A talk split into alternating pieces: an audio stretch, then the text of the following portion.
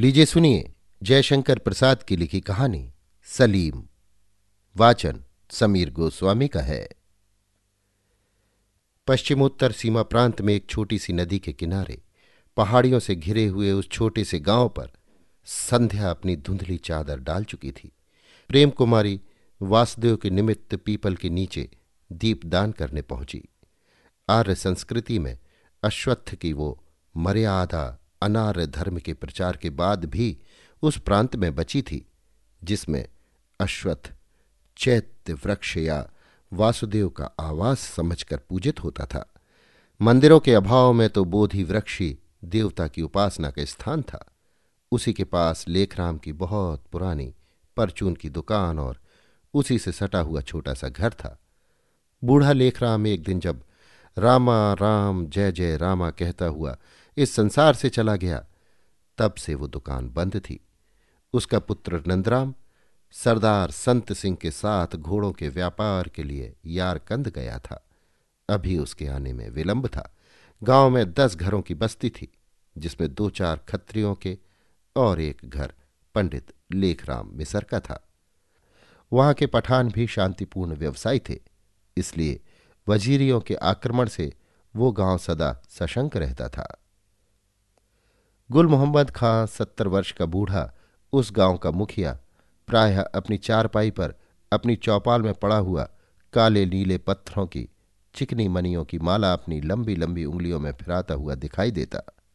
कुछ लोग अपने ऊँट लेकर बनिज व्यापार के लिए पास की मंडियों में गए थे। लड़के बंदू के लिए, पहाड़ियों के भीतर शिकार के लिए चले गए थे। प्रेम कुमारी दीपदान और खीर की थाली वासुदेव को चढ़ाकर अभी नमस्कार कर रही थी कि नदी के उतार में अपनी पतली दुबली काया में लड़खड़ाता हुआ एक थका हुआ मनुष्य उसी पीपल के पास आकर बैठ गया। उसने आश्चर्य से प्रेम कुमारी को देखा। उसके मुँह से निकल पड़ा। काफिर! बंदूक कंधे पर रखे और हाथ में एक मरा हुआ पक्षी लटकाए वो दौड़ता चला आ रहा था। पत्थरों की नुकीली चट्टाने उसके पैर को छूती ही न थी। मुँह से सीटी बज रही थी। वो था गुल मोहम्मद का सोलह बरस का लड़का अमीर खां। उसने आते ही कहा, प्रेम कुमारी, तू थाली उठाकर भागी क्यों जा रही है? मुझे तो आज खीर खिलाने का तूने कह रखा था। हाँ भाई अमीर, मैं अभी और ठहरती, पर क्या करूँ? ये देखना कौन आ गया है, इसीलिए मैं घर जा रही हूँ। अमीर ने आगंतुक को देखा, उसे ना जाने क्यों क्रोध आ गया। उसने कड़े स्वर से पूछा, तू कौन है? एक मुसलमान, उत्तर मिला। अमीर ने उसकी ओर से मुँह फिराकर कहा मालूम होता है कि तू भी भूखा है। चल, तुझे बाबा से कहकर कुछ खाने को दिलवा दूँगा। हाँ इस खीर में से तो तुझे नहीं मिल सकता। चलना वहीं, जहाँ आग जलती दिखाई दे रही है। फिर उसने प्रेम कुमारी से कहा तुम मुझे क्यों नहीं देती? वो सब आ जाएँगे। तब तेरी खीर मुझे थोड़ी ही सी मिलेगी। सीटियों के शब्द से वायुमंडल गूंजने लगा। नटखट अमीर का हृदय चंचल हो उठा। उसने ठुनक कर कहा, तू मेरे हाथ पर ही देती जा। और मैं खाता जाऊँ। प्रेम कुमारी हंस पड़ी। उसने खीर दी। अमीर ने उसे मुँह से लगाया था कि नवागंतुक मुसलमान चिल्ला उठा। अमीर ने उसकी ओर अब की बड़े क्रोध से देखा। शिकारी लड़के पास आ गए थे। वे सबके सब अमीर की तरह लंबी चौड़ी हड्डियों वाले स्वस्थ, गोरे और स्फूर्ति से भरे हुए थे। अमीर खीर मुँह में डालते हुए न जाने क्या कह उठा और लड़के आगंतुक को घेर कर खड़े हो गए। उससे कुछ पूछने लगे। उधर अमीर ने अपना हाथ बढ़ाकर खीर मांगने का संकेत किया। प्रेम कुमारी हंसती जाती थी और उसे खीर देती जाती थी। तब भी अमीर उसे तरेरते हुए अपनी आँखों में और भी देने को कह रहा था। उसकी आँखों में अनुनय, विनय, हठ स्नेह सभी तो मांग रहे थे। फिर प्रेम कुमारी सबके लिए एक एक ग्रास क्यों न देती? नटखट अमीर एक आँख से लड़कों को दूसरी आँख से प्रेम कुमारी को उलझाए हुए खीर गटकता जाता था। उधर नवागंतुक मुसलमान अपनी टूटी फूटी पश्तों में लड़कों से काफिर का प्रसाद खाने की, अमीर की धृष्टता का विरोध कर रहा था। वे आश्चर्य से उसकी बातें सुन रहे थे। एक ने चिल्लाकर कहा, अरे देखो, अमीर तो सब खीर खा गया। फिर सब लड़के घूमकर अब प्रेम कुमारी को घेर कर खड़े हो गए। वो सबके उजले उजले हाथों पर खीर देने लगी। आगंतुक ने फिर चिल्लाकर कहा, क्या तुम सब मुसलमान हो? लड़कों ने एक स्वर से कहा हाँ, पठान। और उस काफिर की दी हुई, ये मेरी पड़ोसिन है, एक ने कहा। ये मेरी बहन है, दूसरे ने कहा। नंदराम बंदूक बहुत अच्छी चलाता है, तीसरे ने कहा। ये लोग कभी झूठ नहीं बोलते, चौथे ने कहा। हमारे गाँव के लिए लोगों ने कई लड़ाइयाँ की हैं, पाँचवें ने कहा। हम लोगों को घोड़े पर चढ़ाना नंदराम ने सिखलाया है, वो बहुत अच्छा सवार है, छठे ने कहा। और नंदराम ही तो हम लोगों को गुड़ खिलाता है, सातवें ने कहा। तुम चोर हो। ये कहकर लड़कों ने अपने अपने हाथ की खीर खा डाली और प्रेम कुमारी हंस पड़ी। संध्या उस पीपल की घनी छाया में पूंजीभूत हो रही थी। पक्षियों का कोलाहल शांत होने लगा था। प्रेम कुमारी ने सब लड़कों से घर चलने के लिए कहा।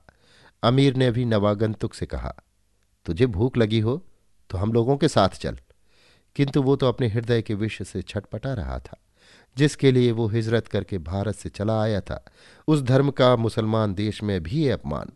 वो दास मुँह से उसी अंधकार में कट्टर दुर्दांत वजीरियों के गाँव की ओर चल पड़ा। नंदराम पूरा साढ़े छह फुट का बलिष्ठ युवक था। उसके मस्तक में केसर का टीका न लगा रहे तो कुलाह और सलवार में वो सोलहो आने पठान ही जचता। छोटी छोटी भूरी मूछें खड़ी रहती थी। उसके हाथ में कोड़ा रहना आवश्यक था। उसके मुख पर संसार की प्रसन्न आकांक्षा हँसी बनकर खेला करती। प्रेम कुमारी उसके हृदय की प्रशांत नीलिमा में उज्ज्वल बृहस्पति ग्रह की तरह झलमलाया करती थी। आज वो बड़ी प्रसन्नता में अपने घर की ओर लौट रहा था। संत सिंह के घोड़े अच्छे दामों में बिके थे। उसे पुरस्कार भी अच्छा मिला था। वो स्वयं अच्छा घुड़सवार था। उसने अपना घोड़ा भी अधिक मूल्य पाकर बेच दिया था। रुपए पास में थे। वो एक ऊँचे ऊँट पर बैठा हुआ चला आ रहा था। उसके साथ ही लोग बीच की मंडी में रुक गए थे, किंतु काम हो जाने पर उसे तो प्रेम कुमारी को देखने की धुन सवार थी। ऊपर सूर्य की किरणें झलमला रही थी। बीहड़ पहाड़ी पथ था, कोसों तक कोई गाँव नहीं था। उस निर्जनता में वो प्रसन्न होकर गाता आ रहा था। वो पथिक कैसे रुकेगा जिसके घर के किवाड़ खुले हैं और जिसकी प्रेममयी युवती स्त्री अपनी काली आँखों से पति की प्रतीक्षा कर रही है। बादल बरसते हैं, बरसने दो। आंधी उसके पथ में बाधा डालती है, वो उड़ जाएगी। धूप पसीना बहाकर उसे शीतल कर लेगा। वो तो घर की ओर आ रहा है। उन कोमल भुजलताओं का स्निग्ध आलिंगन और निर्मल दुलार प्यासे को निर्झर और बर्फीली रातों की गर्मी है। पथिक, तू चल चल, देख। तेरी प्रियतमा की सहज, नशीली आँखें तेरी प्रतीक्षा में जागती हुई अधिक लाल हो गई हैं। उनमें आँसू की बूंद ना आने पावे। पहाड़ी प्रांत को कंपित करता हुआ बंदूक का शब्द प्रतिध्वनित हुआ। नंदराम का सिर घूम पड़ा। गोली सर्र से कान के पास से निकल गई। एक बार उसके मुँह से निकल पड़ा। वजीरी! वो झुक गया। गोलियाँ चल चुकी थी। सब खाली गई। नंदराम ने सिर उठाकर देखा। पश्चिम की पहाड़ी में झाड़ों के भीतर दो तीन सिर दिखाई पड़े। बंदूक साध कर उसने गोली चला दी। दोनों तरफ़ से गोलियाँ चली। नंदराम की जांग को छीलती हुई एक गोली निकल गई और सब बेकार रही। उधर दो वजीरियों की मृत्यु हुई। तीसरा कुछ भयभीत होकर भाग चला। तब नंदराम ने कहा, नंदराम को नहीं पहचानता था। ले, तू भी कुछ लेता जा। उस वजीरी के भी पैर में गोली लगी। वो बैठ गया और नंदराम अपने ऊँट पर घर की ओर चला। सलीम नंदराम के गाँव से धर्मोन्माद के नशे में चूर इन्हीं सहधर्मियों में आकर मिल गया था। उसके भाग्य से नंदराम की गोली उसे नहीं लगी। वो झाड़ियों में छिप गया था। घायल वजीरी ने उससे कहा, तू परदेशी भूखा बनकर इनके साथ जाकर घर देखा। इसी नाले से उतर जा। वो तुझे आगे मिल जाएगा। सलीम उधर ही चला। नंदराम अब निश्चिंत होकर धीरे धीरे घर की ओर बढ़ रहा था। सहसा उसे कराहने का शब्द सुन पड़ा। उसने ऊँट रोककर सलीम से पूछा, क्या है भाई? तू कौन है? सलीम ने कहा, भूखा परदेशी हूँ, चल भी नहीं सकता। एक रोटी और दो घूंट पानी। नंदराम ने ऊँट बिठाकर उसे अच्छी तरह देखते हुए फिर पूछा, तुम यहाँ कैसे आ गए? मैं हिंदुस्तान से हिजरत करके चला आया हूँ। अहो, भले आदमी, ऐसी बातों से भी कोई अपना घर छोड़ देता है। अच्छा आओ, मेरे ऊँट पर बैठ जाओ। सलीम बैठ गया, दिन ढलने लगा। नंदराम के ऊँट के गले के बड़े बड़े घुंघरू उस निस्तब्ध शांति में सजीवता उत्पन्न करते हुए बज रहे थे। उल्लास से भरा हुआ नंदराम उसी की ताल पर कुछ गुनगुनाता जा रहा था। उधर सलीम कुड़कर मन ही मन भुनमुनाता जा रहा था, परंतु ऊँट चुपचाप अपना पथ अतिक्रमण कर रहा था। धीरे धीरे बढ़ने वाले अंधकार में वो अपनी गति से चल रहा था। सलीम सोचता था, ना हुआ पास में एक छुरा, नहीं तो यहीं अपने साथियों का बदला चुका लेता। फिर वो अपनी मूर्खता पर झुंझलाकर विचारने लगा, पागल सलीम, तू उसके घर का पता लगाने आया है ना?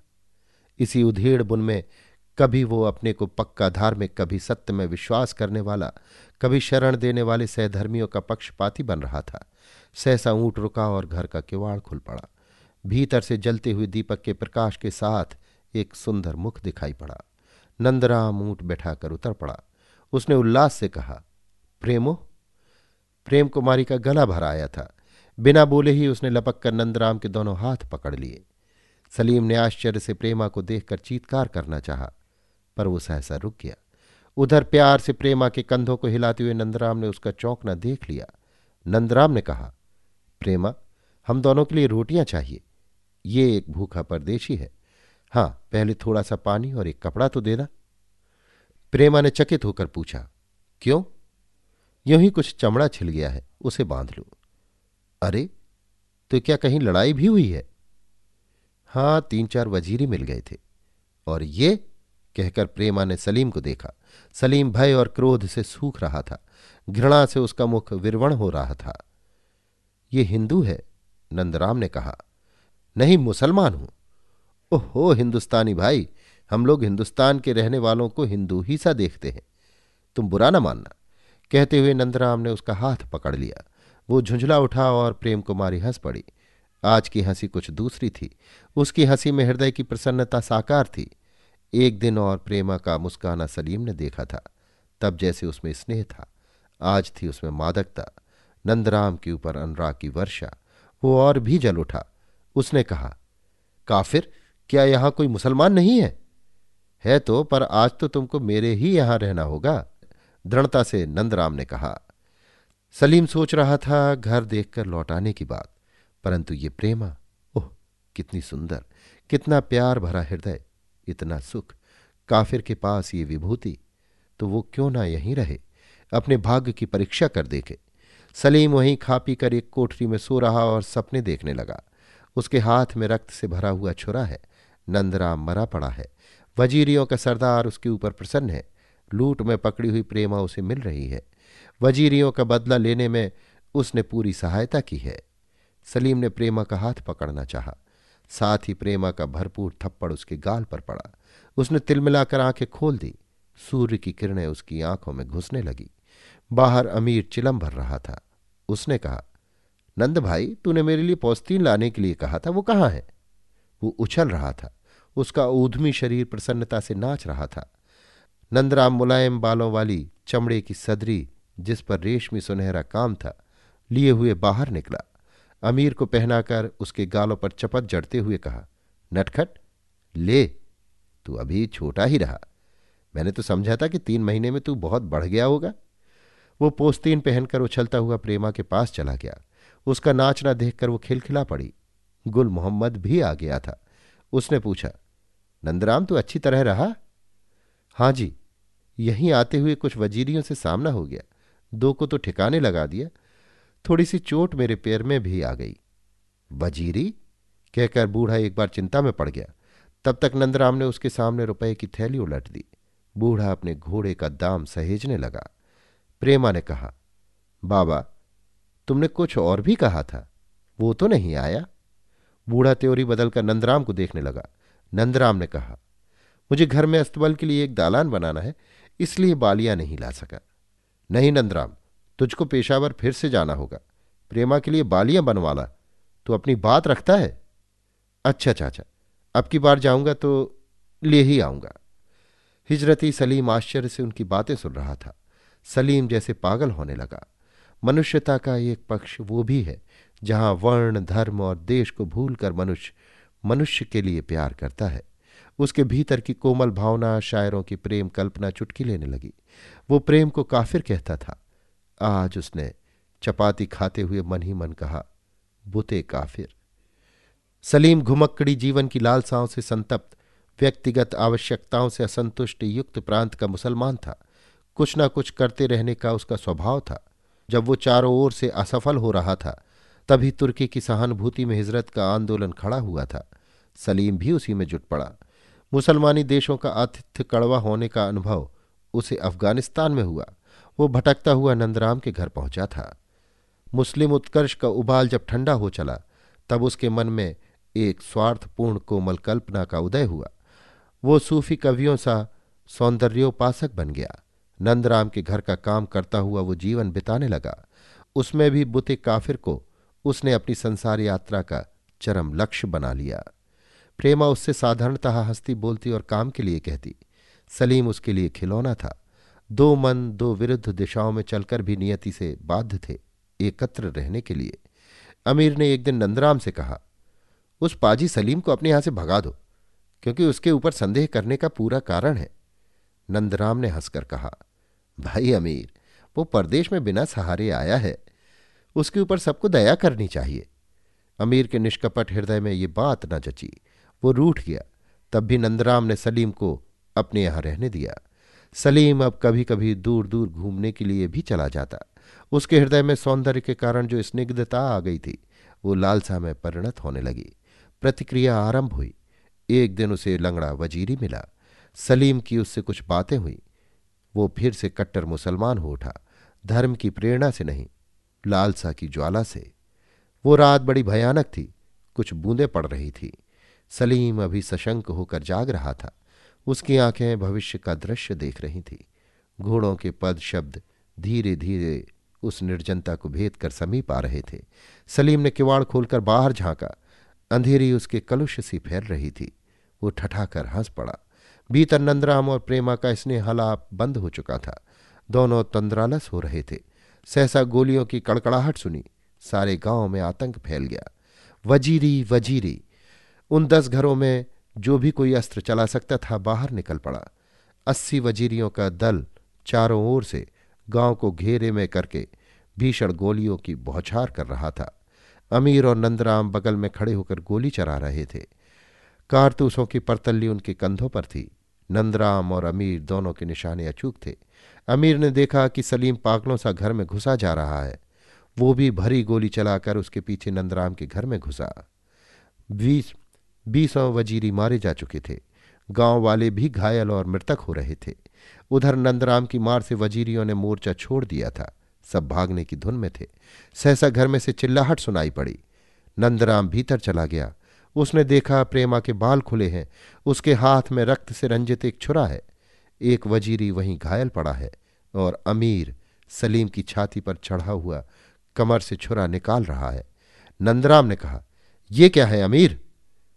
चुप रहो भाई, इस पाजी को पहले ठहरो अमीर। हम लोगों का शरणागत है। कहते हुए नंदराम ने उसका छुरा छीन लिया। किंतु दुर्दांत युवक पठान कटकटाकर बोला, इस सुअर के हाथ नहीं नंदराम, तुम हट जाओ, नहीं तो मैं तुमको गोली मार दूँगा। मेरी बहन पड़ोसिन का हाथ पकड़कर खींच रहा था इसके हाथ। नंदराम आश्चर्य से देख रहा था। अमीर ने सलीम की कलाई ककड़ी की तरह तोड़ ही दी। सलीम चिल्लाकर मूर्छित हो गया। प्रेमा ने अमीर को पकड़कर खींच लिया। उसका रणचंडी वेश शिथिल हो गया था। सहज नारी सुलभ दया का आविर्भाव हो रहा था। नंदराम और अमीर बाहर आए, वजीरी चले गए। एक दिन टूटे हाथ को सिर से लगाकर जब प्रेमा को सलाम करते हुए सलीम उस गाँव से विदा हो रहा था, तब प्रेमा को ना जाने क्यों उस अभागे पर ममता हुआई। उसने कहा, सलीम, तुम्हारे घर पर कोई और नहीं है। तो वहाँ जाकर क्या करोगे? यहीं पड़े रहो। सलीम रो रहा था। वो अब भी हिंदुस्तान जाने के लिए इच्छुक नहीं था, परंतु अमीर ने कड़क कर कहा, प्रेमा, इसे जाने दो। इस गाँव में ऐसे पाजियों का काम नहीं। सलीम पेशावर में बहुत दिनों तक भीख मांगकर खाता और जीता रहा। उसके बुते काफिर वाले गीत को लोग बड़े चाव से सुनते थे। अभी आप सुन रहे थे जयशंकर प्रसाद की लिखी कहानी, सलीम, वाचन, समीर गोस्वामी का था।